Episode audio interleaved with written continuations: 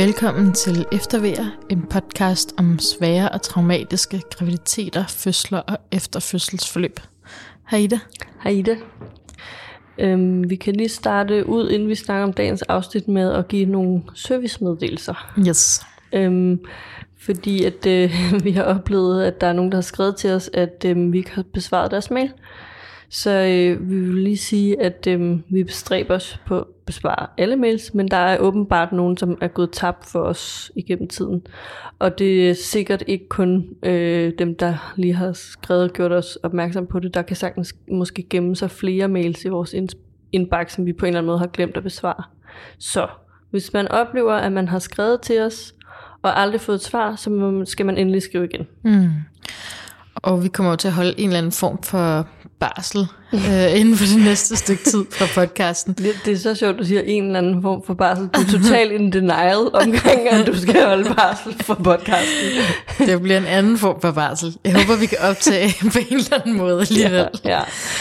Men, ja øhm, det håber jeg også. Men, men lige nu der er det sådan, at vi har øh, øh, planlagt et afsnit mere ud over det, der kommer i dag.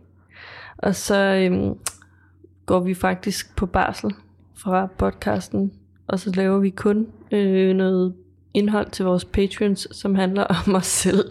ja, som man kan høre på, på vores Patreon-side. Ja. Øhm, og så derudover har vi utrolig lang venteliste ja, øhm, af folk, som der skal deltage i podcasten. Så, så, øhm, så der, der, der er rigtig, rigtig lang ventetid. Men, øhm, men øh, hvis I ikke har hørt fra os, så skriv lige igen, mm. og så mm. skriver vi jer på ventelisten og lige fortæller lidt om tidshorisonten ja, ja. og så videre. Og, så vi mener ikke, at, at hvis man ikke har fået en dato, vi mener bare, hvis man slet ikke har fået svar, ja. så skriv igen. Yes. Ja. Øhm, skal vi fortælle lidt om dagens afsnit? Ja, gør det. Yes. Øh, I dag der skal vi jo høre en øh, ret voldsom historie mm. fra øh, Katrine. Øhm, og øhm, Katrine har oplevet at skulle have en sædefødsel, øhm, som udvikler sig meget voldsomt. En af dem, hvor at øh, hovedet sidder fast. Mm. Øh, og øh, historien handler selvfølgelig om fødslen, men den handler også i høj grad om øh, efterforløbet, øh, som er meget vanskeligt og dels er præget af, at øh, både Katrine, men i særdeleshed også hendes kæreste er øh, virkelig, virkelig mærket af den her traumatiske fødsel, men også øh, rigtig præget af, at sønnen er meget mærket af fødslen. Mm. Øh, og det er, en, det er en rigtig hård historie, og Katrine hun fortalte os, og det vil vi lige sige. Øh, Katrine fortalte os, at øh, det der skete under hendes øh, fødsel, som var at hovedet sad fast øh, under sædefødslen her, det var noget, som hun havde fået at vide på hospitalet, kun skete en gang hver 6. år. På det hospital? Ja, på det hospital. Ja. God lyttelyst.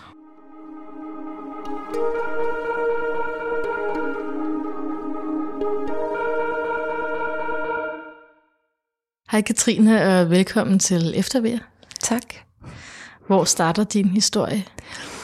Øh, min historie starter i øh, 2019, øh, hvor mig og min kæreste Willy er kommet hjem fra Japan. Øh, og jeg skulle have haft min menstruation på den tur. Og jeg tænkte, at det nok bare var jetlag eller et eller andet. Og jeg, altså, når jeg tænker tilbage på det, så var jeg også utrolig træt de der 14 dage.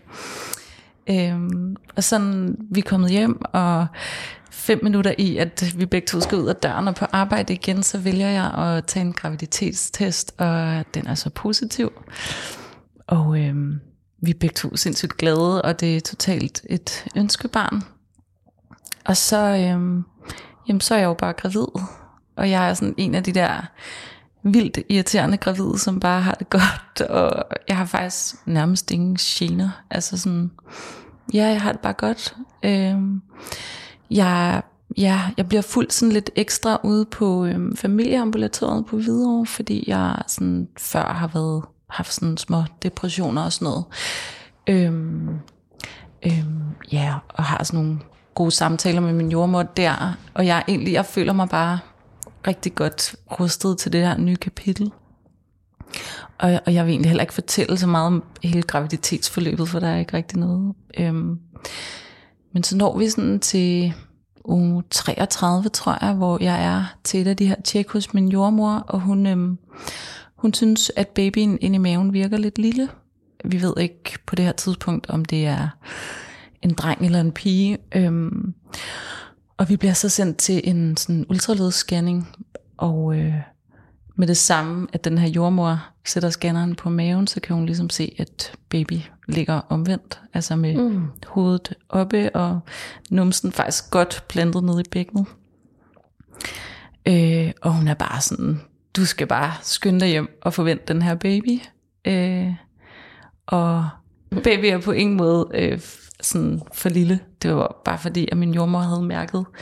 Ah, okay, hun har ikke kunnet mærke jo. Ja. Nej, det kunne hun mm. ikke. Øhm, så starter nogle af alle de her bekymringstanker faktisk, fordi øh, nu opst- er der jo opstået noget, som jeg ikke havde forestillet mig, mm. at jeg skulle tage stilling til.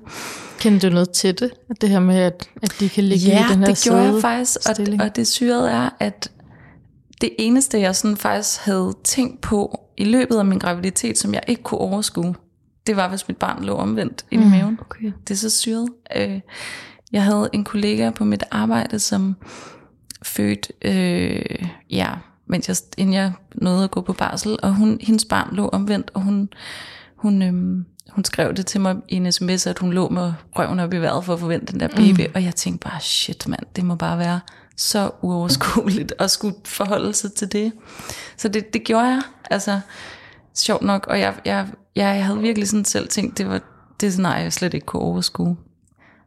Var det fordi, at, at du ikke kunne overskue valget omkring, Ja. øh, om du skulle føde vaginalt Ja. eller ved kejsersnit? Ja, Mm. helt klart. Og sådan, jeg havde gået til sådan noget øh, mamma profilaks øh, fødselsforberedelse, og der bliver man jo forberedt på en måde, ikke? og det er jo en vaginal fødsel, hvor hovedet ligger i, nede i bækkenet. Øhm, så jeg havde ikke sådan, ja, ja, det var bare uoverskueligt, synes jeg, ikke? At skulle også, at sådan tage, tage stilling til to valg, der bare var sådan lige nederen på en eller anden måde. Hvad fik du at vide om det, kan du huske det?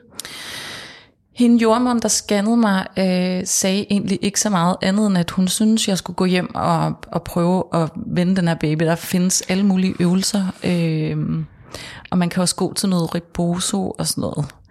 Øh, og, man, ja. og, og jeg kunne bare mærke faktisk, at øh, jeg var sådan, det overgår jeg på ingen måde. Altså, mm. jeg var bare sådan, havde arbejdet sindssygt meget, og glædet mig bare til at gå på barsel.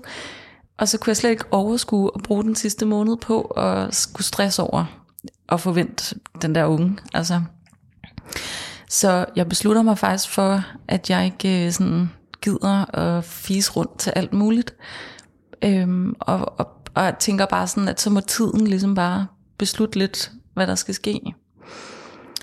Øhm, og det er jo klart, at de der uger efter, øhm, at vi finder ud af, at baby ligger på den måde, altså, så kan jeg jo alligevel ikke rigtig finde ro, vel? Og jeg begynder også sådan at, ja, jeg begynder virkelig at bekymre mig meget. Øh, og jeg er så tilbage til min, hos min jordmor igen, og det er sådan den dag, hvor vi skal tale om ønsker til fødslen.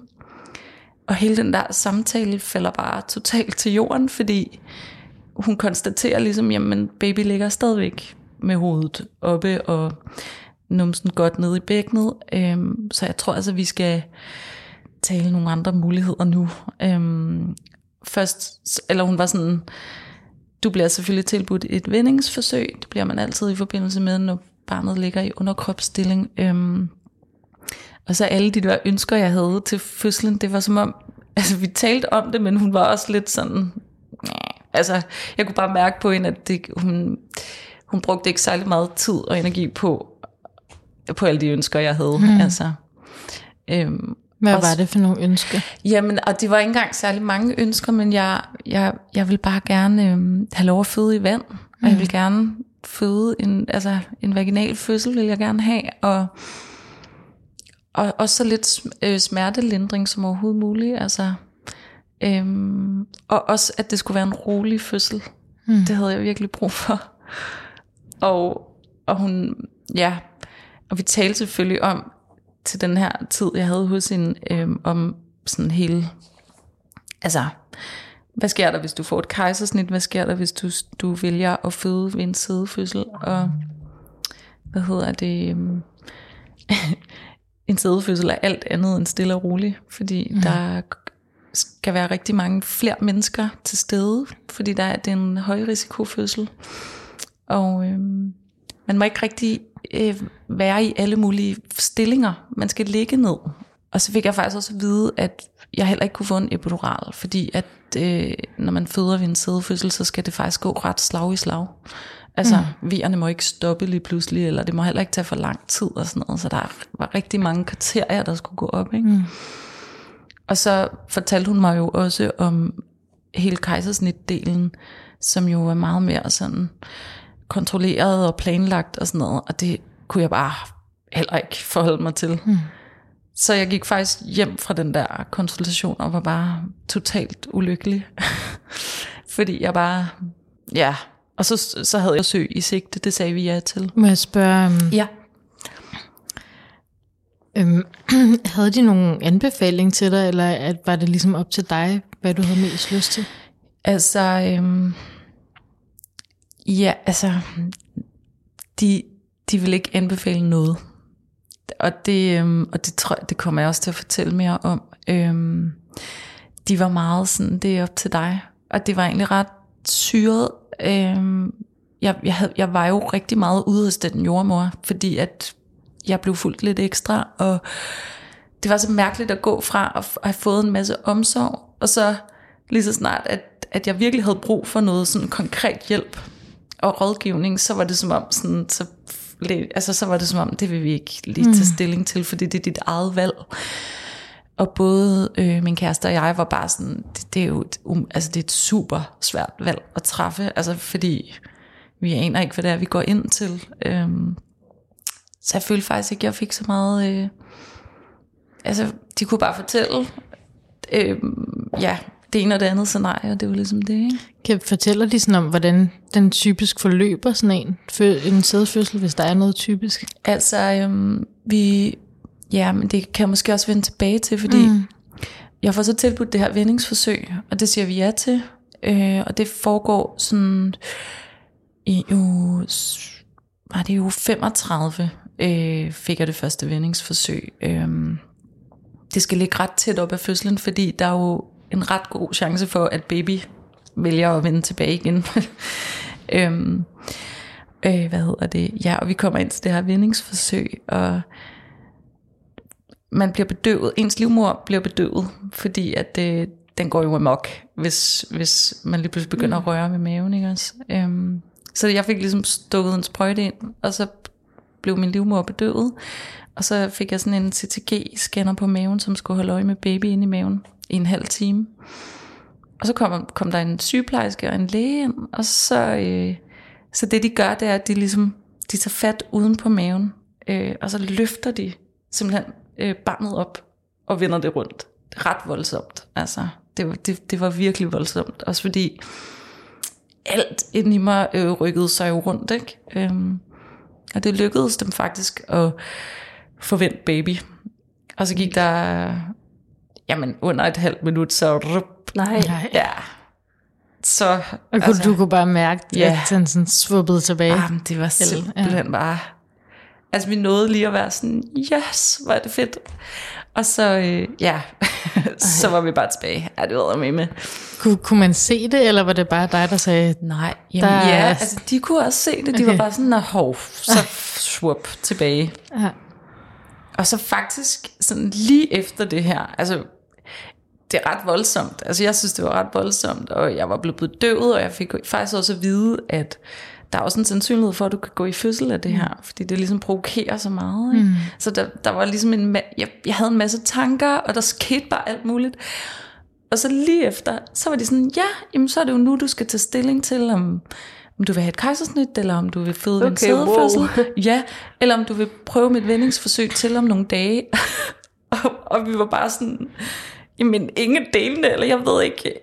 Altså, og så, jeg kunne slet ikke tage stilling til det der, det hele det der, den der fødselsdel, så vi sagde ja til endnu et vendingsforsøg, selvom at jeg også synes, at det, det var ret fucked up på en eller anden måde. Øhm, og jeg kommer hjem, og jeg har det egentlig okay, men jeg er også virkelig ked af det. Altså, fordi nu, fordi jeg også begynder sådan at se i øjnene, at okay, det ligner måske lidt, at det her barn ikke har lyst til at vinde sig. Øhm, og vi får så en tid der, nogle dage efter, og kommer tilbage, og, og der er det sådan en, en, en læge, der kommer ind, og jeg har bare sådan, ja, jeg har bare sådan ikke en god fornemmelse med hende. Altså jeg kunne bare mærke, da hun trådte ind i rummet, jeg var bare sådan, du får ikke øh, vendt mit barn, det kan jeg bare mærke. og hun kunne overhovedet ikke øh, vinde ham, eller baby, hun kunne overhovedet ikke vinde baby. Øh, og gav op, og var bare sådan, den baby skal bare ligge, som den baby gør. Og så var det så igen, så, så var hun sådan, Nå, men så skal du beslutte dig nu, øh, om du vil føde ved en sædefødsel, eller om du vil have et kejsersnit. Øh, Øh, og det var bare så totalt syret at skulle tage stilling til det der. Og jeg havde sådan læst op på, øh, eller jeg havde sådan læst mig frem til, at man egentlig skal tilbydes en sådan en samtale, hvor man sætter sig ned og taler om det. Og det var bare overhovedet ikke en samtale, det her. Det var bare sådan, jeg lå stadigvæk på den der brix. Jeg var sådan lidt smadret efter det der vindingsforsøg. Og så skulle jeg bare tage stilling til den her kæmpe ting. Øh, og så, så siger jeg så, altså så fortæller hun mig så kort om, hvad en sædefødsel går ud på. Det her med, at der kommer til at være flere mennesker til stede.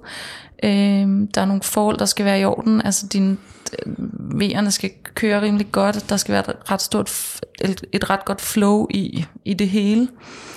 Øh, hun var også sådan, så fortalte hun mig sådan meget kort om, jamen der er også en sandsynlighed for, at hovedet kan sidde fast til sidst. Øhm, men hun, hun, øhm, hun gik ligesom ikke i dybden med, hvad det så kunne betyde. Og jeg har sådan tænkt over efterfølgende, at øh, min kæreste og jeg vidste jo heller ikke helt, hvad det var for nogle spørgsmål, vi skulle stille. Altså, mm. fordi vi anede nærmest ikke engang, hvad en fødsel gik ud på, så vi stillede faktisk ikke rigtig nogen spørgsmål. Øh, og så, ja, så takker vi så faktisk ja til en sædefødsel, og så registrerer hun ligesom det, og så går vi ud af døren.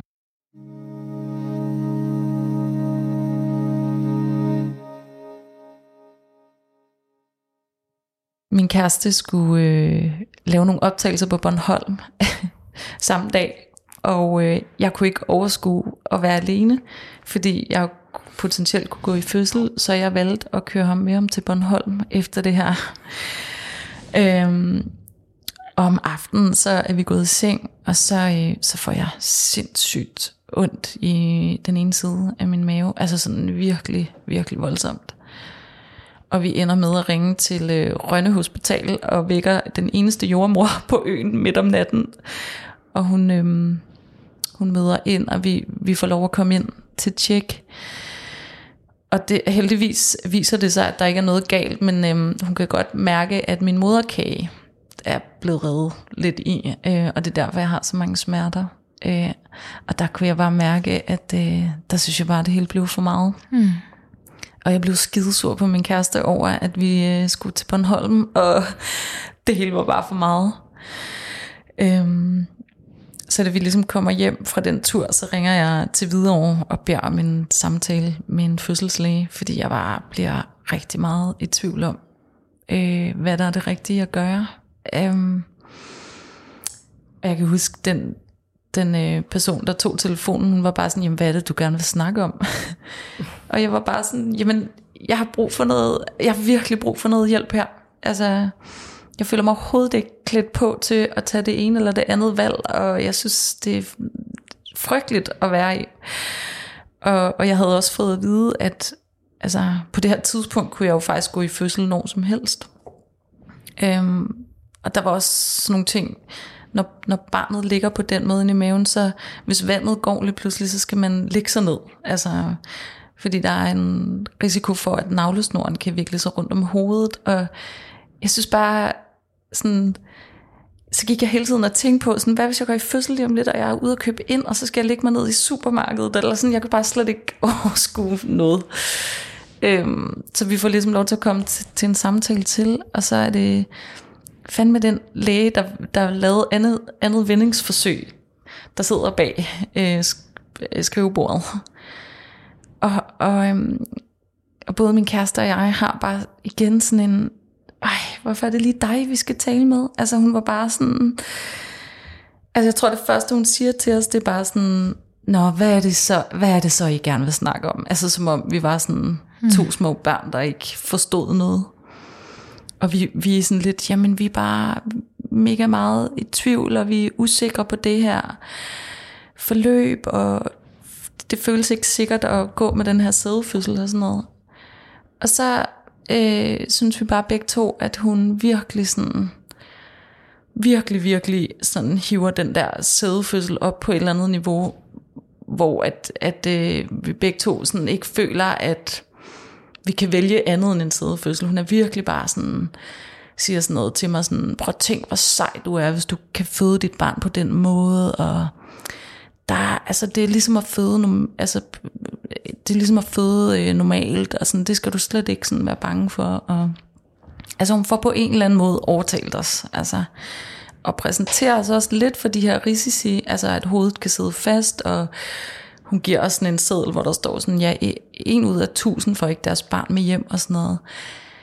Og det er jo, det er jo sådan nogle tal, vi sådan, hvad, hvordan skal vi forholde os til den her statistik? Det er jo vildt mærkeligt. Altså, øhm, og så siger hun sådan, så laver vi sådan en plan, der lyder, at jamen du, lad os sige, du går med en sædefødsel, og så hvis du går en uge over tid, så, så, så sørger jeg for, at der er et planlagt kejsersnit i kalenderen, og så ser vi, hvad der sker. Og den plan kunne jeg på en eller anden måde godt acceptere eller leve med. Altså det var som om, okay, så er det det, vi gør. Øh, og så, så røg jeg lidt tilbage til den der tankegang med, jamen så må tiden ligesom bare bestemme, hvad der skal ske. Øhm, og Frede, min kæreste, han, han har det overhovedet ikke øh, godt med den her beslutning. Altså, han er skide bange, øh, kan jeg mærke, altså, og han føler sig så usikker. Men lytter jo også meget på mig, som bare enormt gerne vil føde mit barn vaginalt, og jeg, øh, ja, jeg vil bare gerne prøve at føde. Øhm, og så sker der faktisk det, at jeg går i fødsel to dage efter den her samtale. Hvor langt øh, er du henne der? Hvor jeg, ja, jamen det er faktisk sådan tre dage før termin, mm. så er vi jo virkelig tæt på. Mm. Øhm, ja, jeg, jeg vågner sådan om natten og kan mærke, at jeg sådan har, det er ikke plukkevejr, det er sådan rigtig vejr. Og, og har det egentlig sådan, jeg kan gøre, jeg, jeg er sådan overraskende rolig i det. Øhm, og, og vækker sådan fred klokken 6 om morgenen, og er sådan, hey, jeg tror altså, jeg, jeg tror, der er noget i gang, og han begynder at tage tid på min vejer, og det, der er faktisk ret godt flow i det. Og vi ringer så ind til videre, øhm, og de er bare sådan, Nå, men super godt, og du kommer bare ind med det samme, fordi du skal føde på den her særlige måde, så I kommer bare og sådan noget. Og vi får pakket, eller jeg har sådan pakket vores tasker, og Frede er også fotografer, har pakket alt muligt kameraudstyr med, og vi har alt mm. muligt lort med. Altså, det er sådan helt uoverskueligt. Og tager en taxa, og ja, jeg kan egentlig godt sådan være i det. Jeg føler egentlig, det kører meget godt. Øhm, og jeg bliver så undersøgt inde i det der forum, øhm, og er sådan allerede åbnet 4 cm. Uh. Ja, ja jeg, var, jeg var også selv sådan, what? Øhm, og så kommer, øh, ja, det, det er så den jordmor, der er med til fødslen, der sådan undersøger mig, og da hun træder ind i rummet, øh, får min kæreste og jeg igen sådan en, åh oh shit, altså hun var virkelig ung, altså super sød og sådan noget, men vi kunne godt, eller det har vi bare talt om efterfølgende, mærke sådan, ah, det er lidt nøjeren, at sådan en ung jordmor skal være med til sådan en særlig fødsel her, ikke? Øhm, og grunden til, at jeg nævner det, er, er bare fordi, at det er sådan, det er noget, jeg har tænkt over efterfølgende, at jeg godt gad at have bedt om, var en anden end hende. Altså, Nå, men, men hun når også sådan at sige til mig, sådan, ej, hvor har du bare, du har, ej, man, og du har taget sådan noget flot undertøj på, fordi du skal føde nu, og sådan noget, og jeg, og jeg kunne bare mærke sådan, ej, det er så mærkeligt, at du skal kommentere på det, eller sådan, det er så malplaceret. Altså, og sådan virkelig ungt på en eller anden måde. Øh, ja, det synes jeg var også mærkeligt. altså, altså også sådan, ej, det kan jeg slet ikke forholde mig til. Ja. Du bliver jo nødt til at spørge, Katrine, havde du det? jamen, det, jamen, det var ikke engang, ja, det, nej, det synes jeg ikke. Altså, jeg, jeg kan ikke engang huske, hvad jeg havde på, men jeg kan bare huske, hun sagde det der. Sådan. Det var ikke sådan, at du fik ved om natten og tænkte sådan, ups, jeg skal lige Ja, og indføre bare mit fødeundertøj, ja, det var bare så som jeg har købt ned i Change. Ja, det har virkelig planlagt. Ja, præcis. Ej, det var bare sådan, ej, Ej, okay. Ja, Du afkræfter ja, hermed. ja, ej, ja, det gør jeg virkelig. Øhm, nå, men hun sender os så en tur op i 7-Eleven, og sådan, mens vi står deroppe, så får jeg bare sindssyge vejer. Altså virkelig, så tager det bare til. Og vi får sådan stavret os ned igen, og får en, øh, en fødestue, og ja, så kommer nogle af alle de her mennesker, der skal være med til fødslen ind og hilser på os. Øhm, der skal også være en, en, sådan en overlæge, fordi at det er en høj risikofødsel. Så han skal ligesom kunne træde til, øh, hvis der sker noget alvorligt. Og han kommer også og hilser, men ja, det er egentlig fint nok. Øhm, og jeg skal lige sige, at på det her tidspunkt er mit vand ikke gået endnu. Øhm, men jeg ligger ligesom bare ned og arbejder med mine vejer, og det bliver jo bare værre og værre. Og på et tidspunkt, så skal jeg virkelig tisse meget. Og så er de meget sådan, skal du tisse, eller har du sådan presset træng? Og jeg er bare sådan, ja, jeg skal virkelig tisse for helvede, og lad mig bare komme ned herfra og sådan noget. Og så får jeg lov at tisse på sådan en, øhm, sådan en stol, og så i det jeg tisser, så går vandet så. Og så er det, øhm, så er vandet grønt. Og så er de så, øh, lige pludselig så er der sådan lidt, ej, du skal op på briksen igen. Også, også fordi, at de er jo bange for, at nav- navlesloren ryger ned over hovedet der, så jeg skal skynde mig at lægge mig ned.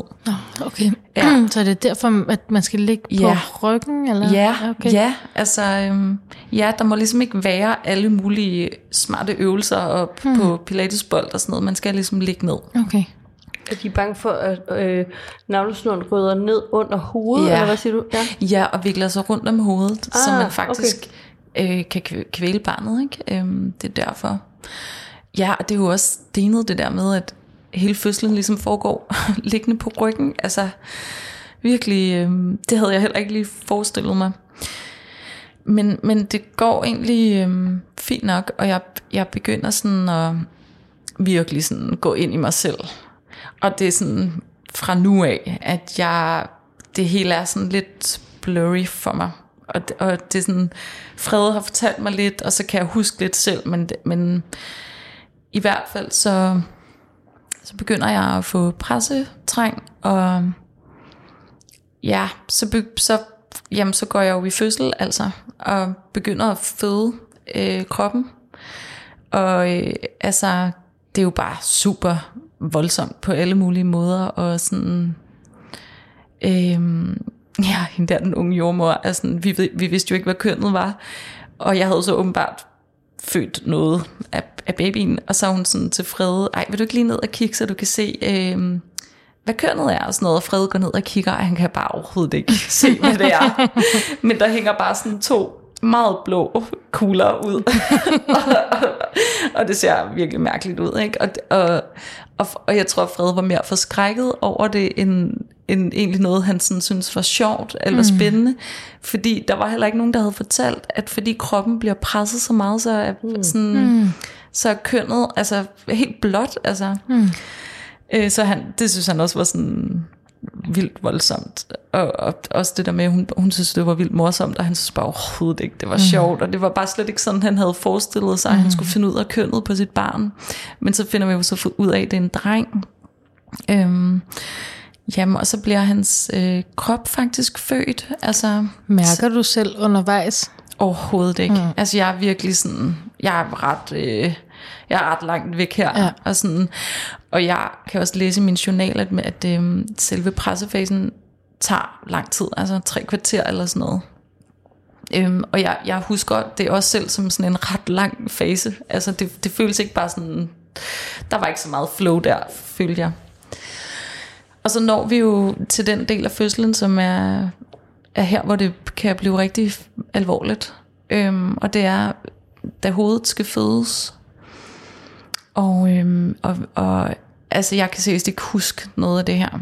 Men i hvert fald så vil det hoved bare ikke ud. Altså det vil bare overhovedet ikke ud.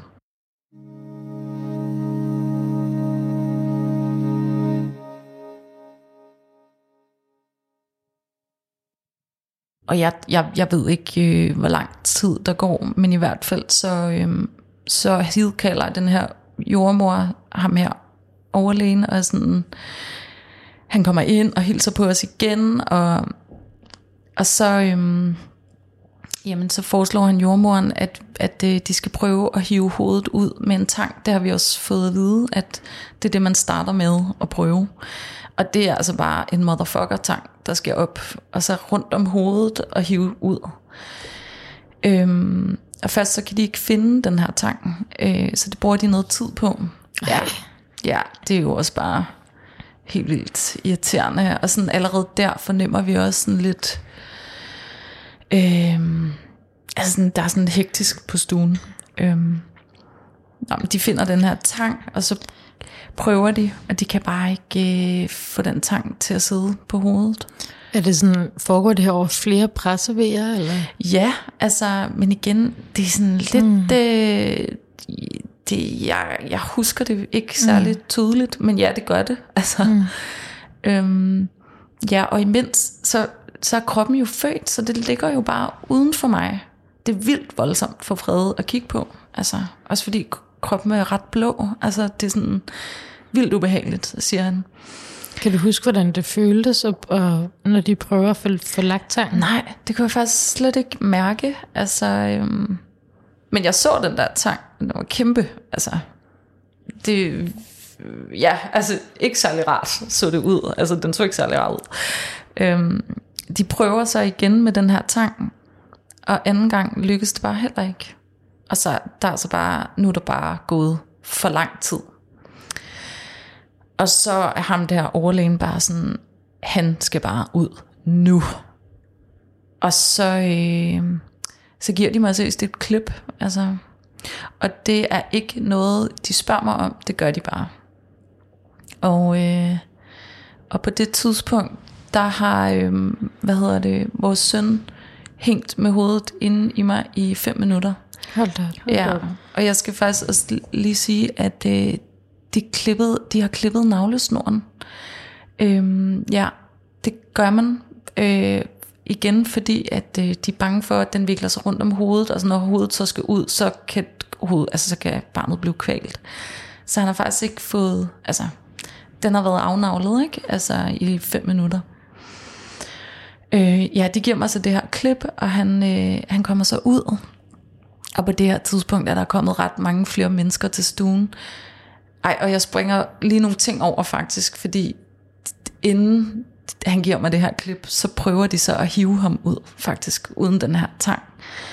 Og jeg kan huske, at øh, der er kommet nogle flere personer ind på stuen, og de, de holder min krop og mine ben, og, øh, og jeg kan bare huske, der er en, der, der sådan kigger op på mig virkelig alvorligt, så hun bare sådan, nu skal du simpelthen, øh, altså simpelthen holde fast i alt, hvad du kan, fordi du, du skal, altså det er som om, der skulle ligesom skabes noget modstand, ikke? Altså jeg skulle holde, min krop skulle ligesom skabe noget, hvad hedder det, modvægt. og, jeg, og jeg var bare sådan, det kan jeg ikke. I hiver så sindssygt meget i mig. Jeg har ikke øh, kræfterne til det. Altså, og det siger jo bare noget om, hvor, at han bare sad, han sad bare fast, ikke? Øhm, og det, det kan, altså jeg kan også mærke, når jeg fortæller det nu, det, er sådan, det diger sådan i hele min krop, fordi det var bare så ubehageligt at mærke det der, det der modhage, der var i, at han sad fast. Altså, og at min, jeg kunne slet ikke sådan kontrollere min krop. Altså. Nå, men, men ja, det er så der, så kom, så bliver jeg så klippet, og så, øhm, så kommer han så ud, og jeg kan bare, jeg kigger op på Frede, som står op ved mig. Og han har sådan, imens alt det her er sket, sådan hjulpet til med at holde mine ben, og sådan prøvet at ja, hjælpe til. Altså, og jeg kan bare se i hans blik, at det, er- det er helt forkert. Altså han ser bare, han ligner, altså han ser fuldstændig forkert ud. Og øh, hvad hedder det, vores barn bliver ligesom taget over på det der bord ved siden af os med det samme. Og øh, der, hende, vores jordmor kommer op, og hun er meget sådan, ja, der går lige et øjeblik, og han skal bare lige undersøges og sådan noget. Øhm, og prøver sådan at berolige os. Men jeg, altså, jeg kan bare se i Freds ansigt, at der er noget helt galt. Og så er det sådan, jeg begynder at, at sige til Frede sådan, det skal nok gå, og han skal nok klare den, og, og det her, du skal nok, altså, bare rolig og sådan noget. Altså, jeg går, jeg går ind i sådan en, jeg beskytter sådan Frede, fordi jeg kan bare se, at han er fuldstændig, altså, ødelagt. Ja. Øhm. Ja. Og der går faktisk, altså, der går faktisk virkelig lang tid, øhm, før der er nogen, der kommer hen og siger noget til os igen. Så det eneste, jeg sådan foretager mig i de der mange, mange minutter, det er bare at trøste Frede, fordi han er fuldstændig smadret. Altså. Øhm, og vi ved ikke rigtig, hvad, der, hvad de laver derovre. Øh, andet end at på et tidspunkt, så kan vi bare høre, at der er nogen, der råber hjertehold. Øhm, og så kommer der bare sindssygt mange mennesker ind på stuen. Øhm, og faktisk lige, lige det sekund, at de kommer ind, så kan vi høre, at han sådan vågner, eller sådan, han kommer til live. Øh, og så går det utrolig stærkt herfra. Øhm, de løfter ham sådan lige op, så jeg kan se ham. Og så er de bare sådan... Øh, Fred, sørg for, at Katrine har en telefon, så I kan kommunikere. Øhm, du skal op på neonatalafdelingen med jeres søn med det samme. Øhm, og så kører de, kører de altså afsted. og jeg, jeg, har, jeg har jo nærmest ikke, jeg har jo ikke mødt mit barn der. Altså, han, jeg, altså, og jeg er sådan, jeg ved godt, at han lever, men jeg aner ikke, hvad det er for en tilstand, han er i overhovedet. Altså, øhm, og på, på sådan meget få minutter, så øh, forvandler stuen sig bare til at være fra at være det her totale sådan, det føles for mig fuldstændig sådan kaotisk øh, mellem liv og død, til at der bare er helt stille. Og der er kun mig og en sygeplejerske tilbage. Altså, det er så mærkeligt. Hvad, hvad med din jordmor? Ja, men det mærkelige er, at hun forsvinder også. Mm. Og hun kommer ikke tilbage overhovedet. Øhm, der kommer en anden jordmor ind. Og det synes jeg også er vildt mærkeligt. Altså, men alle de her mennesker, der ligesom har været der, de er bare væk. og så ligger jeg ligesom der. Øhm, og så kommer den overlæge, der har været med til fødslen, han, han kommer ind og besøger mig på stuen. Jamen, og så fortæller han, han mig så sådan kort, hvad det er, der er sket. Ikke? Altså han repeterer ligesom, at vores søn har siddet fast i, i fem minutter inden i mig, og er kommet ud bevidstløs, og at de faktisk har givet ham øh, hjertemassage to gange. Øhm, og så siger han også til mig, at, øh, at de har hævet så voldsomt i ham, at han godt kan være nervøs for, at han måske bliver lam i den ene side. Hold op. Ja. Og, og på det her tidspunkt, der er jeg bare øh, utrolig lettet over, at fødslen er overstået, og totalt i chok. Mm. Altså, så jeg er bare sådan, jamen okay, altså, det må, det må han jo så blive, eller sådan, det er bare, han er i live, altså,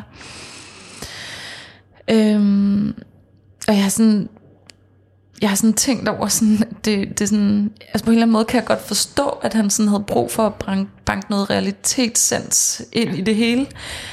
Men jeg synes også, det var sådan meget, meget, meget sådan ukærligt, ufølsomt at komme og sige det til mig på den måde. Altså, jeg, jeg, sådan, jeg er på det her tidspunkt også sådan i tvivl om, om vores barn overlever. Altså jeg ved ikke sådan, jeg, ved det ikke, og de vil heller ikke sådan sige til os, han har det helt fint. Det er der ingen, der vil sige til os. Altså de, de er sådan, han har det okay lige nu, men vi må lige holde øje med ham og sådan noget, ikke? Øhm, og jeg får så en sms fra Frede op fra neonatalafdelingen, som sidder med vores søn. Og det er jo vildt dejligt. Øh, så ved jeg i hvert fald, at han sådan, hvis han kan det, så er han i hvert fald ikke på randen til at dø, ved jeg. Og det er vildt rart. Øhm, og så kommer der så en, ja, eller så kommer den her jordmor, en anden jordmor ind. Vores anden jordmor vender jo aldrig tilbage. Øhm, og jeg skal jo også føde moderkagen og sådan noget, så det hele den der proces går ligesom i gang. Øh, og så skal jeg også sys, og det tager øh, super lang tid, fordi jeg har fået et ordentligt klip. Øhm, ja, jeg tror faktisk, det tager sådan en halvanden time, to timer måske. Og jeg, jeg er sådan underligt rationel og sådan cool med alt. Jeg er også sådan, altså jeg kan endda sådan have sådan small talk samtaler med de mennesker, der kommer ind og ud af stuen, og så skal jeg ordne praktiske ting, og sådan overskud til at sådan sige, ej, I har også haft en lang dag, og sådan nogle, altså sådan helt øh, overdrevet rationel.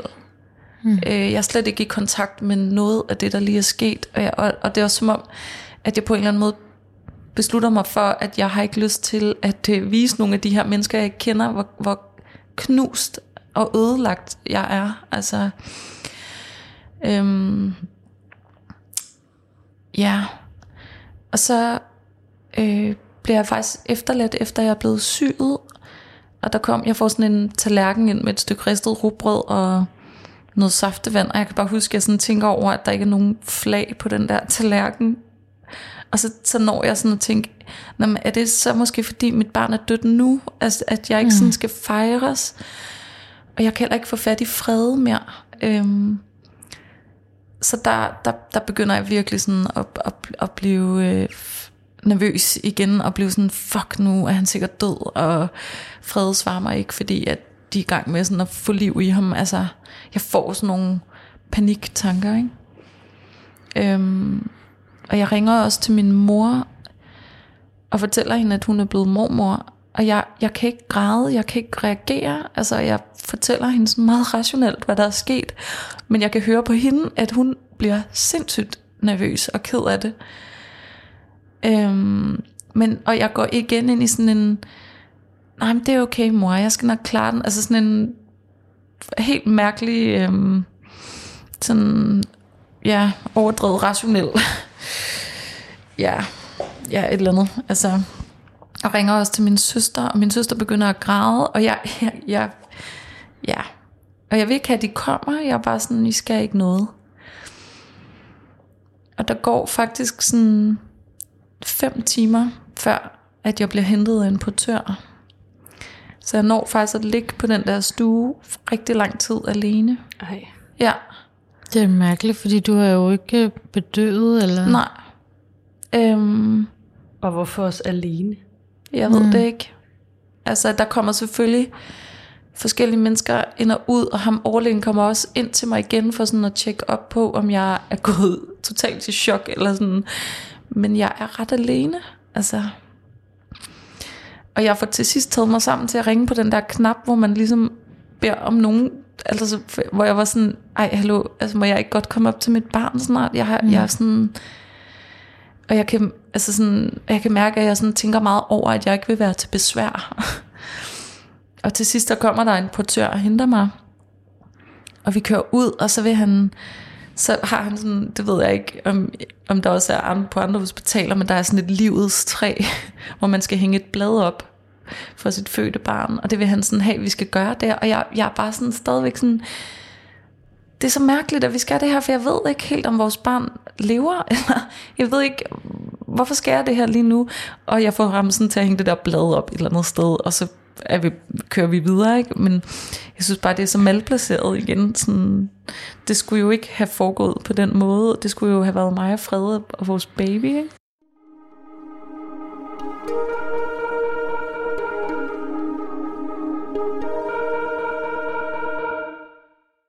og så bliver jeg jo kørt op på neonatalafdelingen, og så er det så øh, første gang, at jeg møder vores søn. Og vi er så indskrevet på sådan en, en stue, som også er sådan et, et opbevaringsrum for sygeplejerskerne på afdelingen. Sådan, det, det er faktisk også her, de laver sådan blod, tager blodprøver og gemmer, og sådan, det er sådan en, en, en stue, hvor der foregår alt muligt. Så det er ikke sådan en lukket stue, hvor vi kan være os selv. Der er vildt meget gang i den. Og jeg, jeg, jeg får vores søn over, øhm, og han kommer over og ligger på mit bryst, og, øhm, og jeg kan faktisk ikke rigtig se ham, fordi han har helt vildt mange øhm, dioder og en sonde i, i næsen, og også CPAP, altså som for at få ekstra ilt. Og så har han sådan en kæmpe hue på sit hoved, og altså jeg, jeg, jeg, jeg, jeg aner faktisk ikke, hvordan han ser ud, fordi jeg ikke kan se ham. Øhm, jamen, og så er vi jo bare der. Og der er faktisk heller ikke rigtig nogen sådan, der tager imod mig. øhm, ja, altså, at, at, at igen, den her tid, altså, den er totalt, jeg har ikke, jeg kan ikke rigtig huske tiden øh, fra neonatalafdelingen, fordi det hele er bare sådan blandet sammen. Øhm, og Frede har fået en masse information, øh, som han jo skal videregive til mig. Men Fred er på det her tidspunkt totalt udlagt. Altså, og han er faktisk ikke rigtig i stand til sådan at fortælle mig noget praktisk om noget, selvom han sikkert har fået alt muligt at vide. Og jeg er omvendt heller ikke rigtig i stand til at stille de rigtige spørgsmål til dem, der skal hjælpe os, fordi jeg bare ja, jeg er bare i chok. Øhm, ja, og det er jo sådan her, ja, klokken er faktisk ved at være ret mange om aftenen, og jeg får sådan lov til at ligge med vores søn på brystet og sove, øhm, fordi han bare skal være tæt på mig. Og han skal jo, jeg kan jo ikke øh, sådan, vi kan ikke, jeg kan ikke begynde at amme ham på det her tidspunkt, fordi han, han er så medtaget af fødslen, at han, han får den her sonde og får, øhm, hvad hedder det, modermælks, eller han får noget andet modermælk fra en anden, fra nogle andre, igennem den her sonde. Og det, det skal han faktisk have hver tredje time. Og han skal også have medicin hver tredje time, så vi bliver ligesom hele tiden vækket. Og så har han også alle mulige alarmer på kroppen, øhm, for ligesom at holde øje med, om hjertet er stabilt, og om hans puls er stabil og sådan noget. Og, øhm, og vi kan ligesom holde øje med alle de her skærme hele tiden. Og det, øhm, det gør Fred rigtig meget. Altså han kigger op på de her skærme konstant. Øhm, og det er jo enormt, altså sindssygt stressende at, at være inde i sådan et rum, hvor, hvor man bare hele tiden sådan, lige så snart der er en lyd, og man sådan, åh oh nej, er det fordi han har det dårligt nu, eller altså, hvad sker der, ikke? Og øh, der er også flere gange, hvor alarmerne går i gang, fordi han så faktisk får det dårligt, vores dreng, og der kommer en sygeplejerske ind, og sådan. Øhm, så det er sådan enormt kaotisk, og ja, ikke særlig rart at være. Og der, det er også, der er også andre, øh, som andre, der bliver indlagt på stuen, som har fået akutte kejsersnit, og så vi ligesom også med i nogle andres øh, meget kritiske øh, sådan øjeblikke, øhm, og kan høre mm, nybagte møder, der græder, og sådan, det er sådan enormt ubehageligt, altså faktisk. Øhm, ja, så kan jeg huske sådan, at at jeg jo selvfølgelig bløder ret meget, og jeg, jeg spørger sådan en sygeplejerske, om jeg ikke, øhm, altså hvor, om jeg kan få et bind. Og så er hun bare sådan ret kølig og siger sådan, jamen du er faktisk overhovedet ikke, altså du er jo ikke indlagt her, det er du på barselsafsnittet, så det skal du gå ned og hente, hente der. Og jeg er bare sådan, øh, hvor er barselsafsnittet henne? Og jeg, altså, hvorfor skal jeg det? Eller sådan, hvorfor vil du ikke hjælpe mig? Og det var bare ret meget sådan, øh, vores oplevelse var øh, af at være på neonatalafdelingen. Altså der var virkelig ikke nogen, der sådan passede på mig og Fred. Øhm, og vi fik heller ikke noget mad eller noget. Og jeg, jeg er sådan ret sikker på, tror jeg, at Frede nok har fået alle de her ting at vide. Altså at Katrine skal gå ned på barselsafsnittet, eller I skal sørge for at få noget mad dernede fra og sådan noget. Men han, han, han kunne slet ikke sørge for noget af det der. Mm. Ja. Nu siger du gå, havde du ikke en seng med ned? Jo, det havde jeg, men jeg var faktisk op at gå på mm. det her tidspunkt. Altså, og det, det har jeg også tænkt over bagefter, egentlig er ret vildt, fordi det der klip var ret, det er ret voldsomt jo. Altså, men jeg kunne slet ikke mærke min krop, mm. så jeg var op at gå. Sådan rimelig køligt. Øhm, jeg passede, altså, jeg var overhovedet ikke i kontakt med min egen krop. Øhm, ja, jeg tror sådan, jeg får sendt fred ned i 7-Eleven, og vi får noget mad og sådan, ja, og så kommer der faktisk ret meget af det personale, der har været med til fødslen ind på stuen, og vil gerne sådan tale igennem med os, hvad der er sket.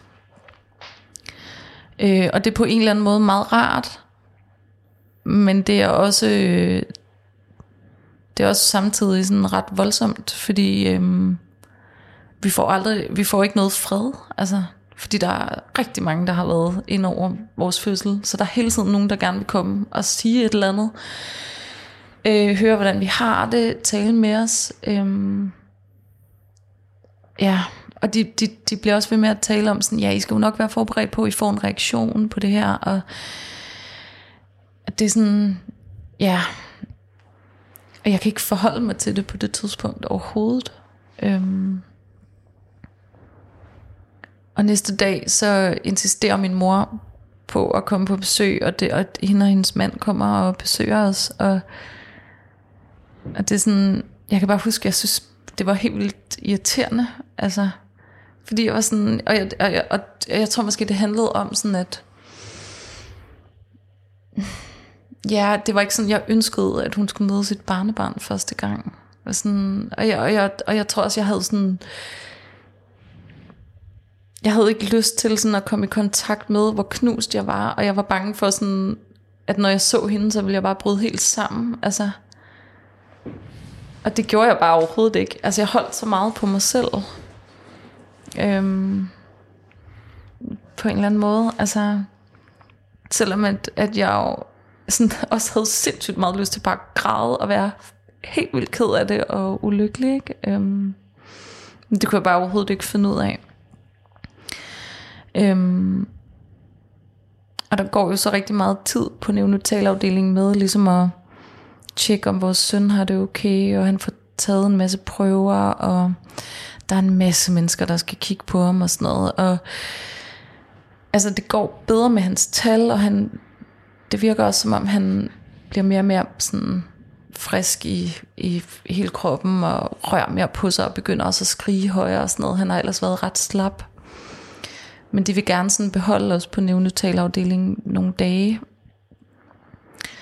og øh, hvad hedder det, Fred begynder at få nogle ret sådan voldsomme reaktioner. Altså han, øh, altså lige pludselig så kan han sådan øh, bryde fuldstændig sammen. Altså som om hans krop bare øh, knækker og græder helt sådan uhemmet. Og, og, og jeg ligger jo ligesom med vores barn op i den her seng hele tiden for at få noget kontakt, fordi jeg jo heller ikke kan amme ham. Og jeg føler mig enormt øh, magtesløs, og jeg, jeg synes, det er vildt synd for ham, men jeg synes også, det er helt vildt irriterende og træls, at han, øh, at han ikke kan tage sig sammen. Altså, fordi jeg tager mig sammen øh, og holder på mig selv. Ikke? Fik I tilbudt øh, psykologhjælp? Nej, det gjorde vi faktisk ikke. Men der er hele tiden nogen, der kommer og siger, i skal nok forbered, være forberedt på, at I får en reaktion. Og det er sådan, det er faktisk ret, øh, det, det er faktisk ret belastende at få at vide hele tiden, mm. fordi at, øh, eller jeg begyndte også at tænke sådan, ej, jeg må være, eller jeg er helt unormal, at jeg ikke reagerer, eller sådan, fordi der hele tiden var nogen, der sagde sådan, I kommer, du kommer til at reagere, bare vent, mm. og sådan, på tredje dagen, så begynder du at græde rigtig meget, eller sådan, du skal nok få en reaktion. Og jeg, altså, den der reaktion kom bare ikke. Mm. Øh, men de kan jo godt se på Fred, at han ikke har det godt. Men fordi vi er indlagt på neonatalafdelingen, hvor det handler om vores søn, så er der bare ikke rigtig nogen, der sådan tænker på os.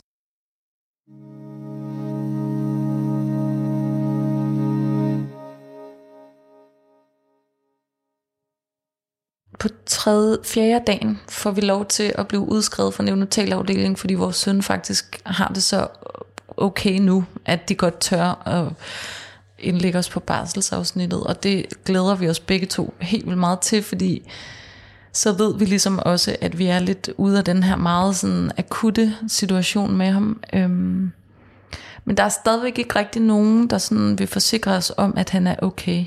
De er hele tiden sådan, han har det okay nu, og det går bedre.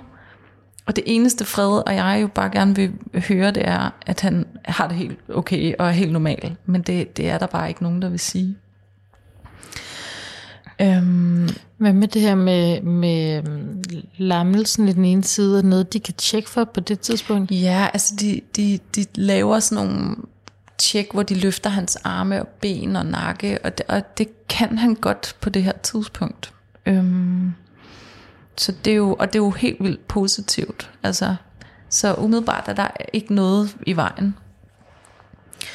Øhm, ja, vi kommer så over på barselsafsnittet, og øhm, ja, og så er vi jo faktisk ret meget overladt til os selv i et ret godt stykke tid.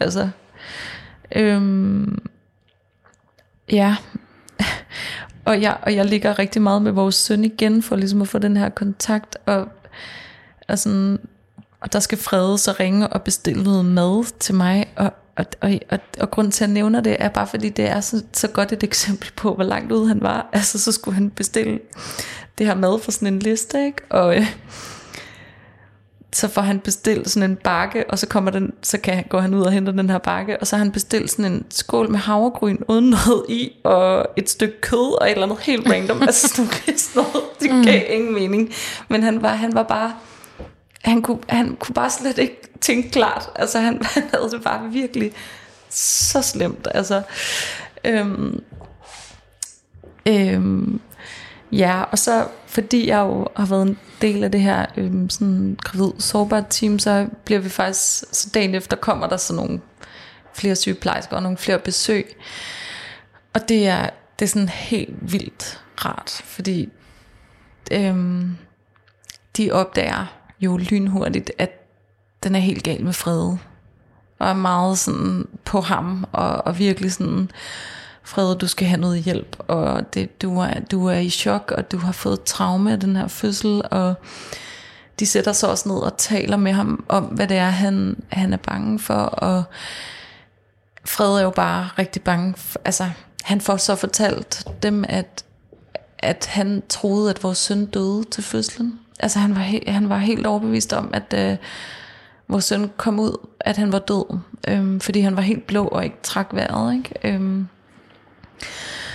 og, øh, og han bliver så ved med at have de her sådan, altså ud af det blå reaktioner, hvor han bare bryder sammen. Og de får så arrangeret, at han kommer til noget krisehjælp. Og øhm, mm. altså faktisk ikke mens vi er indlagt, men det får han så, da vi kommer hjem. Ikke? Men det, det er bare sådan godt, at der er nogle andre, der sørger for, at han får noget hjælp, fordi øhm, ja, jeg kan ikke overskue det. Og mm. jeg er bare så optaget af, at få den her kontakt til vores barn, fordi jeg også er rigtig ked af, at der er gået så mange timer øh, fra da jeg fødte ham til jeg fik lov at møde ham, mm. at jeg virkelig sådan, ja, jeg, jeg er bare sådan, jeg kan næsten ikke give slip på ham, altså. Kan I snakke om fødslen, der er fredet på det tidspunkt her? Nej, mm men, men vi kommer jo sådan til at snakke om det, fordi der igen her øh, kommer rigtig mange fra øh, fødslen ind på vores stue og vil gerne tale med os. Altså det er for meget faktisk. Der er hele tiden nogen igen, der kommer. Ham overlægen, og faktisk så kommer den læge, vi havde den der samtale med, øhm, om en sædefødsel eller et kejsersnit også ind. Og, og, jeg, og, og både Fred og jeg var, kan, har talt om bagefter, at vi, vi begge to bare var sådan, hvad fanden laver du her? Altså, og Fred var virkelig vred på hende. Altså, og det fik han faktisk også sagt til hende der. Han var sådan, Jeg er virkelig vred på dig over, at du fik overtalt os til det her. Ikke? Øhm, altså det var ikke hendes skyld, men, men hun græd, altså hun, hun havde øh, også tårer i øjnene, og hun sagde også, jeg er virkelig ked af, at det endte sådan her for jer.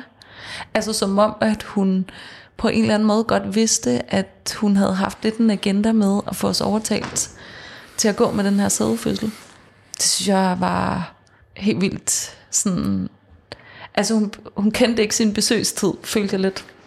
Men vi får talt med alle de her mennesker om det, og så er der jo bare nogle virkelig søde sygeplejersker, som er rigtig søde til at hjælpe os. Øhm, også fordi jeg jo har et brændende ønske om også at få lov til at, at starte op på amning, og på det her tidspunkt er der faktisk gået fem dage, hvor jeg ikke sådan, hvor han slet ikke har prøvet at ligge ved mit bryst.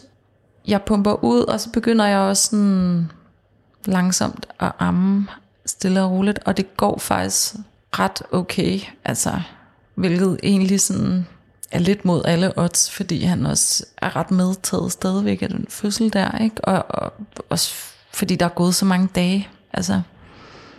Men vi får faktisk etableret den der amning, og så får vi, vi får faktisk lov til at tage hjem efter, jeg tror vi er indlagt i 8, nej, 7 dage måske.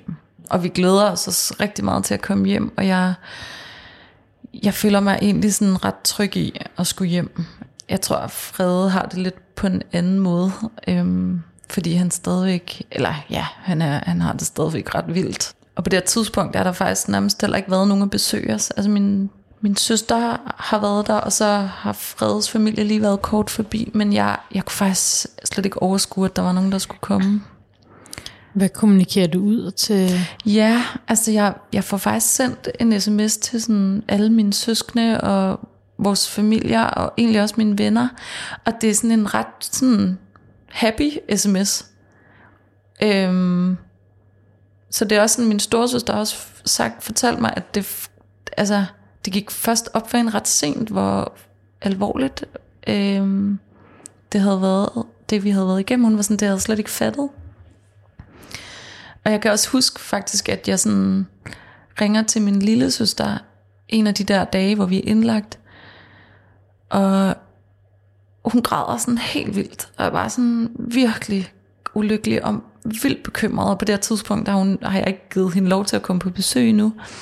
Men, men hun, hun er bare sådan fuldstændig ude af den, altså som om hun sådan reagerede, reagerede på mine vegne, ikke? Mm. Øhm, altså og, og var virkelig bekymret og sådan noget, ikke? Og jeg, jeg husker slet ikke mine følelser fra de der dage. Jeg var bare i overlevelsesmode, tror jeg.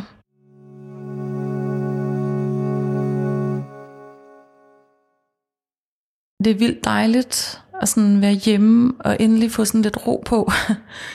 Selvom at dagen efter skal vi så tilbage på Hvidovre, fordi jeg skal have tjekket det der klip, jeg har fået lavet. Og det er bare sådan, wow, en sindssyg kraftanstrengelse. Sådan lige at have været et sted, hvor man har oplevet det vildeste traume, og så komme hjem, og så skulle tilbage igen så hurtigt efter. Og jeg kan huske sådan på vej derud på Hvidovre, der, der begynder Fred også at græde igen, fordi det er så voldsomt for ham at skulle tilbage. Altså, at det er helt vildt hårdt for os. Altså, vi har jo nærmest ikke sovet, og vi er bare smadret.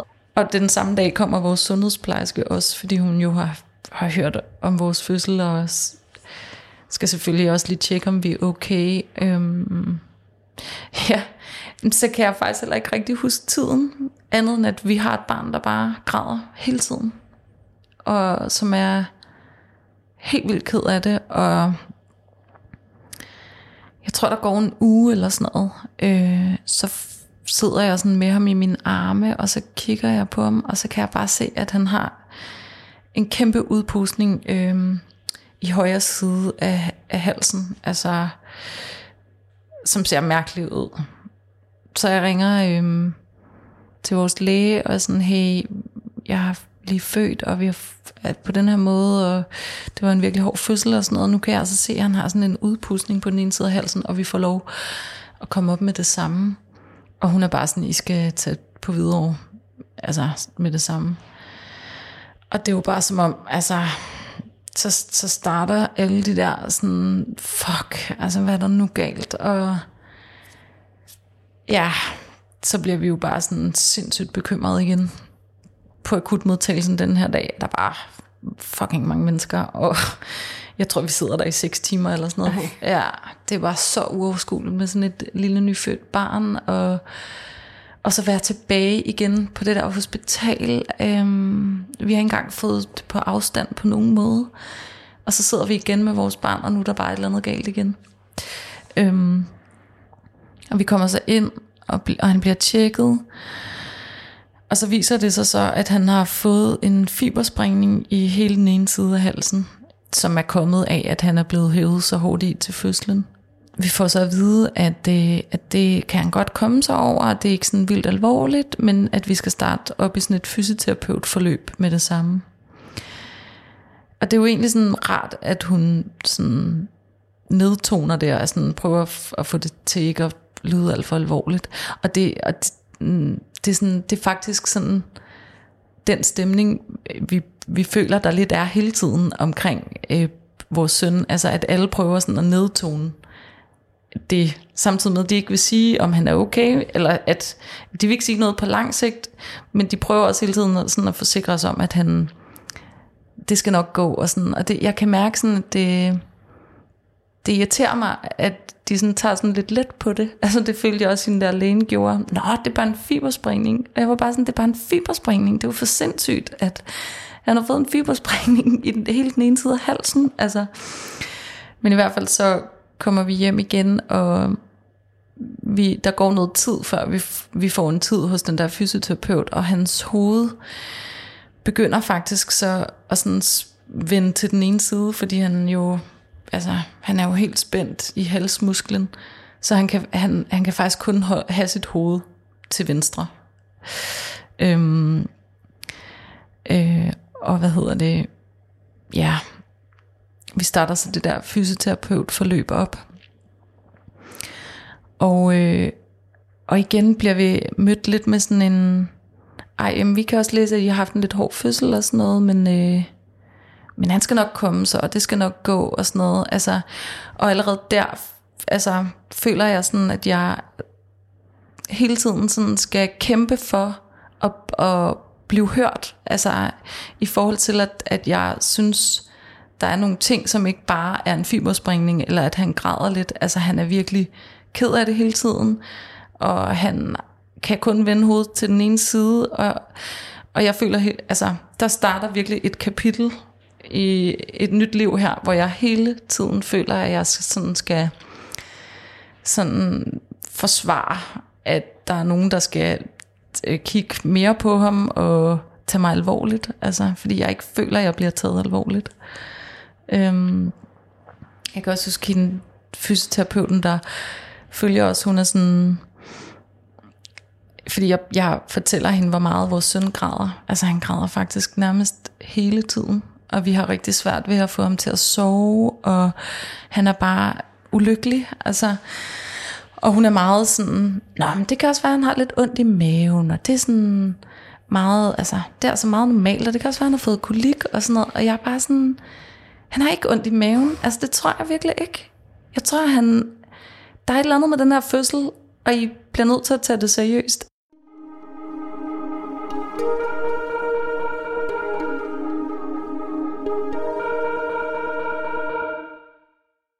Der starter egentlig bare et ret langt efterfødselsforløb øhm, nu, hvor at vi er på videre en gang om ugen, måske nogle gange to gange om ugen til fysioterapeut. Og det foregår der simpelthen? Ja, og det er en kraftanstrengelse uden lige at skulle afsted.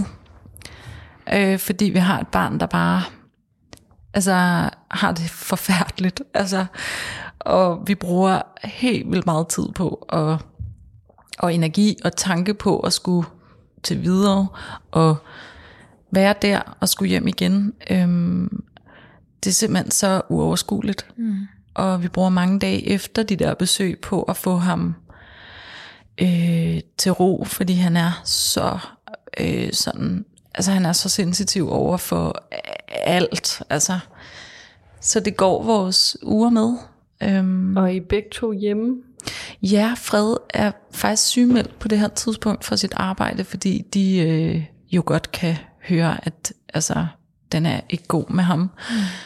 Og det er vildt godt, fordi jeg havde ikke øh, kun klare det alene. Altså, øhm, øhm, så ja, vi er der begge to, og altså, vi bruger bare så meget energi på det. Altså, øhm, og nogle gange er vi øh, til fysioterapeut i fem minutter, så bliver vi nødt til at gå igen, fordi vores barn mm. græder så meget. Og, og det er sådan, vi skal jo behandle den her fiberspringning, han har i halsen, og, øh, og måden vi skal gøre det på, det er ved at øh, tvinge hans hoved til den anden side.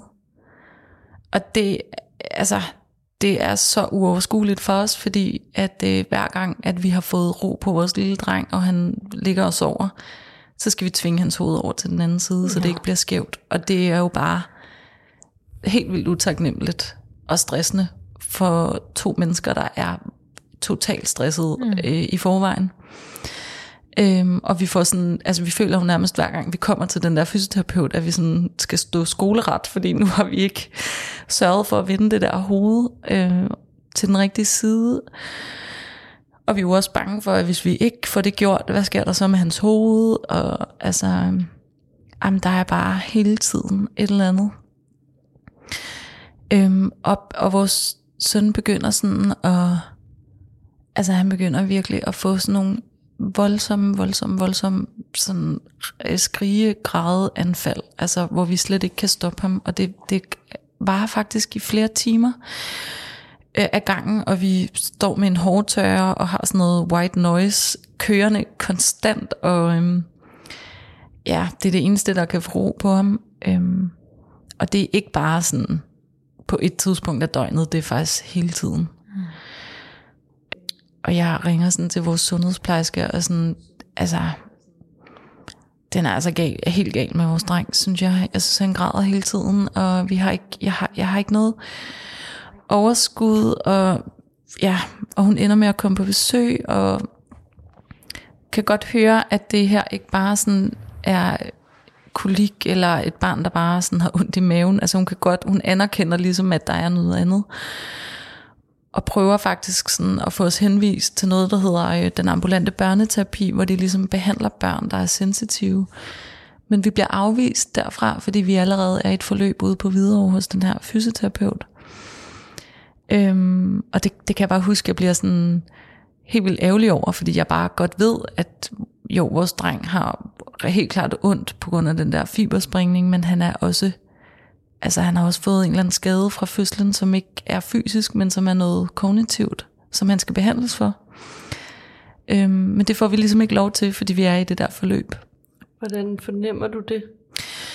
Jamen, jeg, jeg kan bare fornemme, at han øhm, hver gang vi har lavet et eller andet, og jeg, jeg skal lige sige, at vi lavede nærmest ikke noget, fordi at øh, vi kunne ikke overskue noget. Altså, det tror jeg ikke så mange nybagte forældre kan, men det var sådan, altså det var vildt at gå i supermarkedet, det var sådan uoverskueligt, eller, eller bare gå en tur med ham. Men hver gang vi havde gjort noget, så reagerede han helt voldsomt, altså som om han var blevet overstimuleret af bare den mindste ting han kunne blive overstimuleret af en lyd derhjemme. Altså, så jeg kunne ligesom fornemme, at han, hans senseapparat bare var i alert. Øhm, ja, og det, han, blev, han blev født i november, og vi gik jo også lige ind i den der julefrokostsæson. Og, øh, og vores familie ville jo helt vildt gerne have, at vi skulle komme til alt muligt. Og jeg, jeg kan også bare huske, at sådan, det var så stressende. Og vi endte faktisk med at måtte gå, hver gang vi var kommet til det der arrangementer, fordi han bare græd. Og ja, vi var så stressede over det hele. Altså, øhm, og det her fysioterapeutforløb, det fortsætter faktisk sådan i syv måneder, hvor vi er sådan i det her, i den her stemning, altså af, at vores barn græder.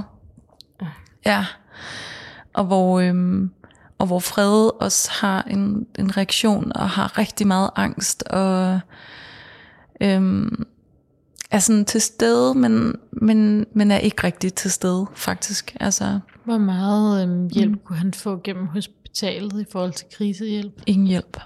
men den sygeplejerske, der ligesom så til os der på barselsafsnittet, hun stak ham et kort, som, altså det måtte hun faktisk ikke, til en krisepsykolog. Men han, okay, han fik ikke noget hjælp. Det var egen betaling. Ja. ja.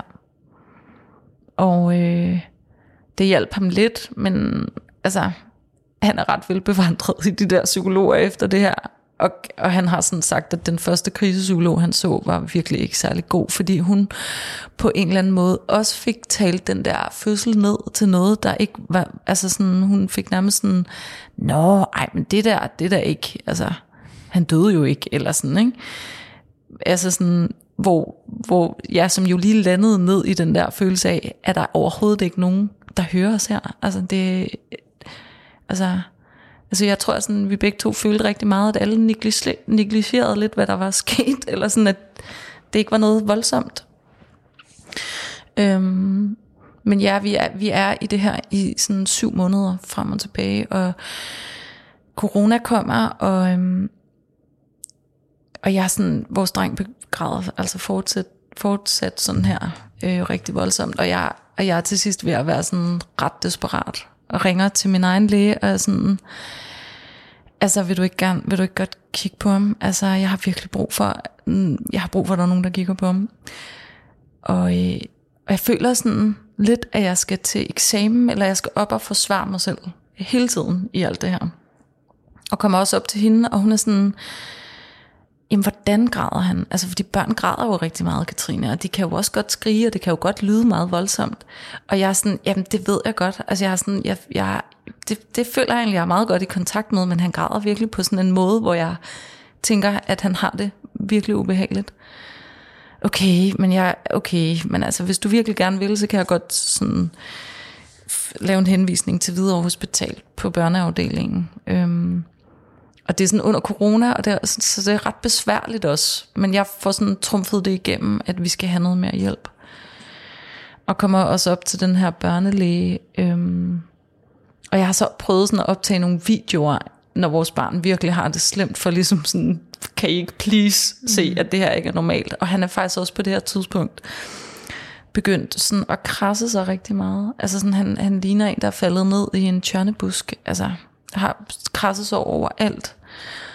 Og det ser rigtig voldsomt ud. Og det er fordi, han har det så vildt. Altså han kan slet ikke være i sin egen krop, så den eneste måde, han ligesom kan komme af med noget af den der frustration på, det er ved at krasse sig selv, ikke? Og han er jo ikke særlig gammel, altså. Så det er virkelig sådan voldsomt. Og hende af børnelægen, hun, hun er sådan, ja, men jeg kan da godt høre, at han virkelig græder meget, og sådan, men jeg synes bare, det ligner en dreng, der ikke sådan så godt kan lide at være i verden. og det er bare sådan, hvad er det for et svar? Altså, men det, det gode er sådan, at hun, hun får sådan sendt os videre til, til den fysioterapeut, vi går hos faktisk, og beder hende om at lave noget, der hedder sådan en sensory profile, hvor man sådan scanner for, om ens barn har nogle integrationsproblemer.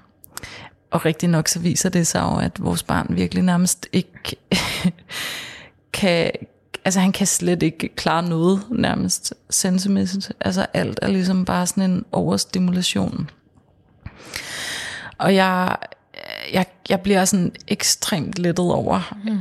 endelig at blive mødt i mine fornemmelser. Altså, øhm, øhm, og vi bliver heldigvis også sådan, vi, vi bliver færdige på det der forløb, i det der forløb på videre, øhm, øh, og bliver så endelig sendt videre til den ambulante børneterapi, som behandler børn, som har integrationsproblemer. Og det er sådan rigtig rart, at, øh, at der endelig er nogle fagpersoner, der sådan, som er, er, har en ekspertise i det, der er med, galt med ham. Øhm, Øhm, men altså på det her tidspunkt er, har han stadigvæk den her øh, fiberspringning, og hans hoved er super skævt, og sådan, altså det har vi slet ikke fået rettet op på. Øhm, men vi starter så et, et nyt forløb i den ambulante børneterapi, hvor vi også skal komme en gang om ugen.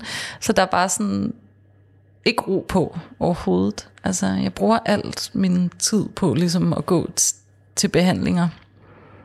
Og jeg, og jeg skal også huske at sige, at jeg start, er slet ikke startet i en mødergruppe eller noget som helst, fordi jeg, jeg kunne slet ikke sådan overskue, altså, jeg kunne slet ikke overskue scenariet og skulle troppe op med ham og få koordineret med fem andre kvinder og deres babyer, og sådan, det var vildt uoverskueligt, og øhm, jeg tror også, jeg følte mig sådan, jeg følte ikke, jeg sådan kunne, altså jeg følte ikke, at jeg kunne spejle mig i noget, øhm, i, min, altså i andre møder. Jeg, kunne sådan, jeg var en del af sådan en Facebook-tråd, de havde, hvor jeg sådan kunne læse, at de var i gang med at finde ud af sådan noget babysalmesang, og altså sådan, sådan alle mulige ting, hvor jeg bare var sådan, wow, var det vildt, at I kan det der. Altså vi, vi kunne ingenting, altså.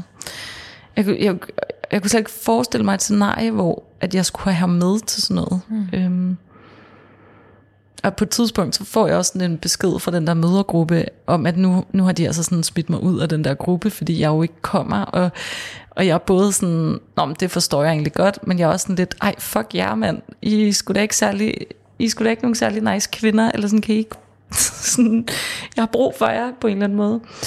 Øhm, men, men det bekræfter mig også bare i, sådan at det nok ikke lige var den rigtige gruppe at være i, fordi jeg, jeg tror slet ikke, de, eller jeg fik ikke en følelse af, at der ville have været plads til min historie, og mm. det jeg havde behov for.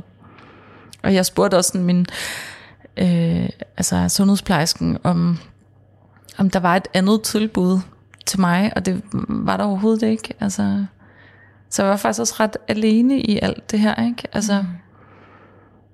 Og vores familier, øh, det har også taget dem meget, meget lang tid at forstå, øh, hvad det er for et barn, vi har. Altså, øh, ja. Og, og det, sådan, det begyndte at hjælpe lidt, da vi startede i den ambulante børneterapi, hvor, øh, hvor de jo sådan, der bliver, altså hvor han blev fuldt, der bliver han fuldt af en ergoterapeut, øh, og de kan godt se, at han har de her senseintegrationsproblemer. Øhm, og de siger faktisk til os, at vi skal, øhm, vi skal sådan lukke ned for alt. Altså sådan virkelig alt stimuli. Øh, det vil sige, altså vi skal tænke over, hvornår vi går med ham på gaden i forhold til støj. Vi skal pille alt sådan farverigt legetøj skal fjernes. Der må ikke hænge en uro. Altså sådan alt skal ligesom væk, så han bare kan få ro øh, på systemet. Og det betyder jo også, at vi ligesom går ind i en, altså vi har jo allerede været i en meget lang periode, hvor vi har været meget isoleret. Øhm, og der har også corona oveni, og nu går vi så også ind i sådan en periode, hvor at vi konstant skal tænke over, bliver han overstimuleret nu? Er der et eller andet, der kan øh, overstimulere om her? Åh oh, nej, den der dims larmer. Øh, altså sådan, og det, det gør jo også, at vi hele tiden er på dupperne.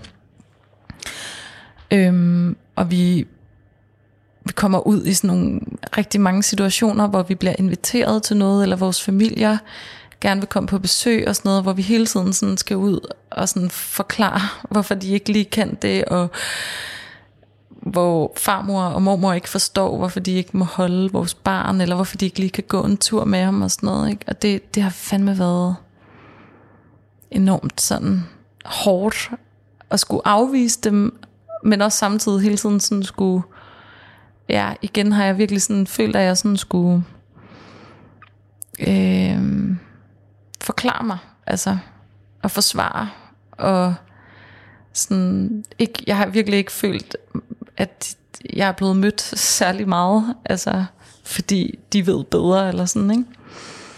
Øhm, ja, og vores søn begynder også sådan, altså, han har hele tiden sovet dårligt, men han begynder at sove rigtig, rigtig dårligt. Altså, sådan vågner mange gange om natten, og vågner hele tiden, og lige pludselig kan jeg faktisk ikke sådan gå med ham mere i barnevognen, så kan han vågne lige pludselig og sådan græde helt sindssygt, og så bliver jeg sådan nødt til at bære ham hjem på, på armen, samtidig med, at jeg har en barnevogn, og sådan, det er så stressende. Altså jeg er endt i så mange situationer, hvor jeg har bevæget mig ud på en eller anden gåtur, og har måttet gå hjem meget langt med en skrigende baby på armen, og sådan, så mange situationer, hvor at, ja, det bare har været, ja, altså hvor jeg nærmest har tænkt, jeg overgår nærmest ikke at gå ud, fordi det er bare for uoverskueligt.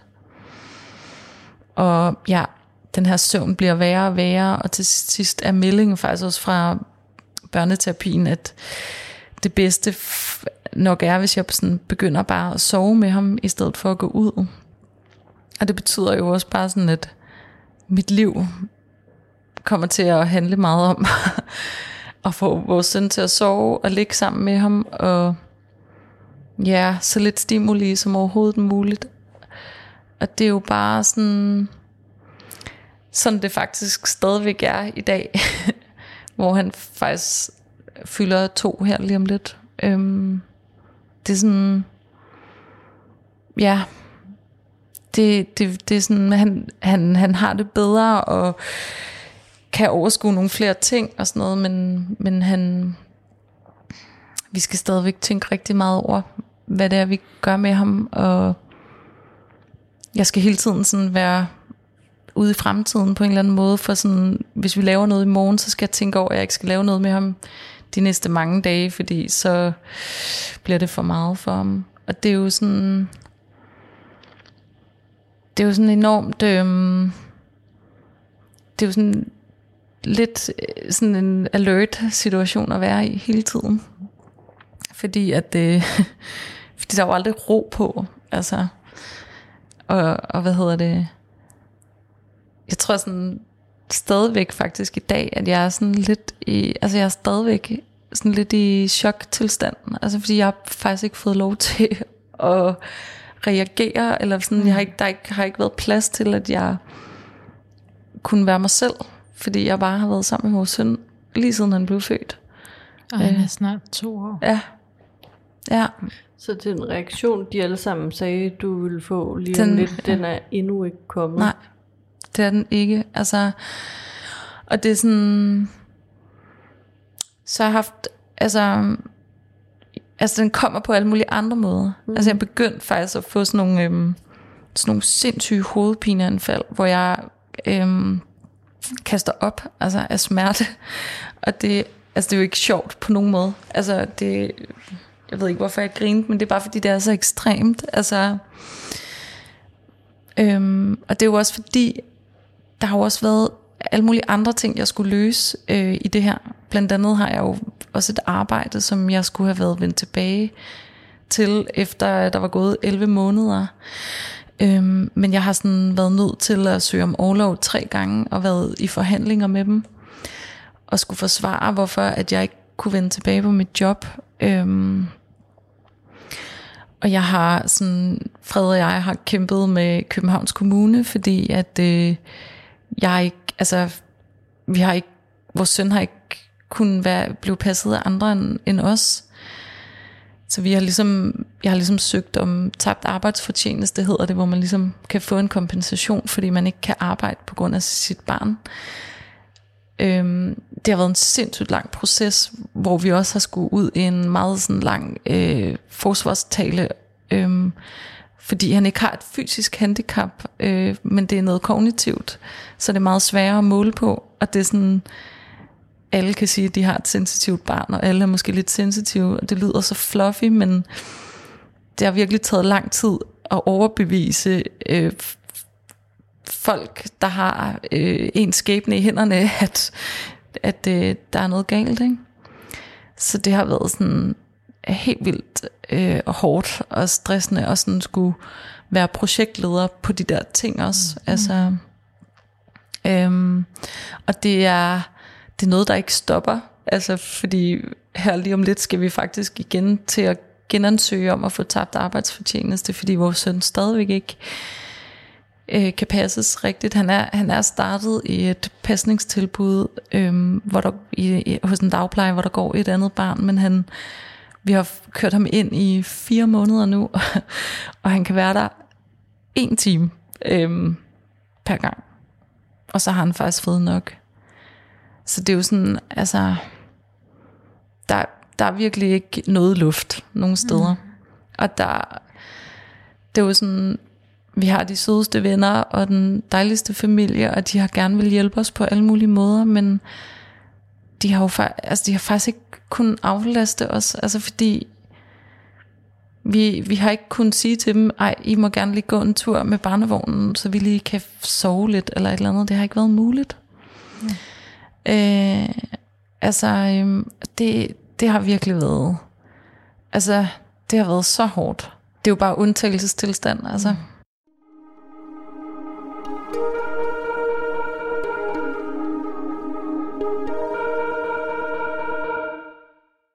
Har de forklaret, hvilken type skade det er, han har, om det, og om det har noget med fødslen at gøre? Og...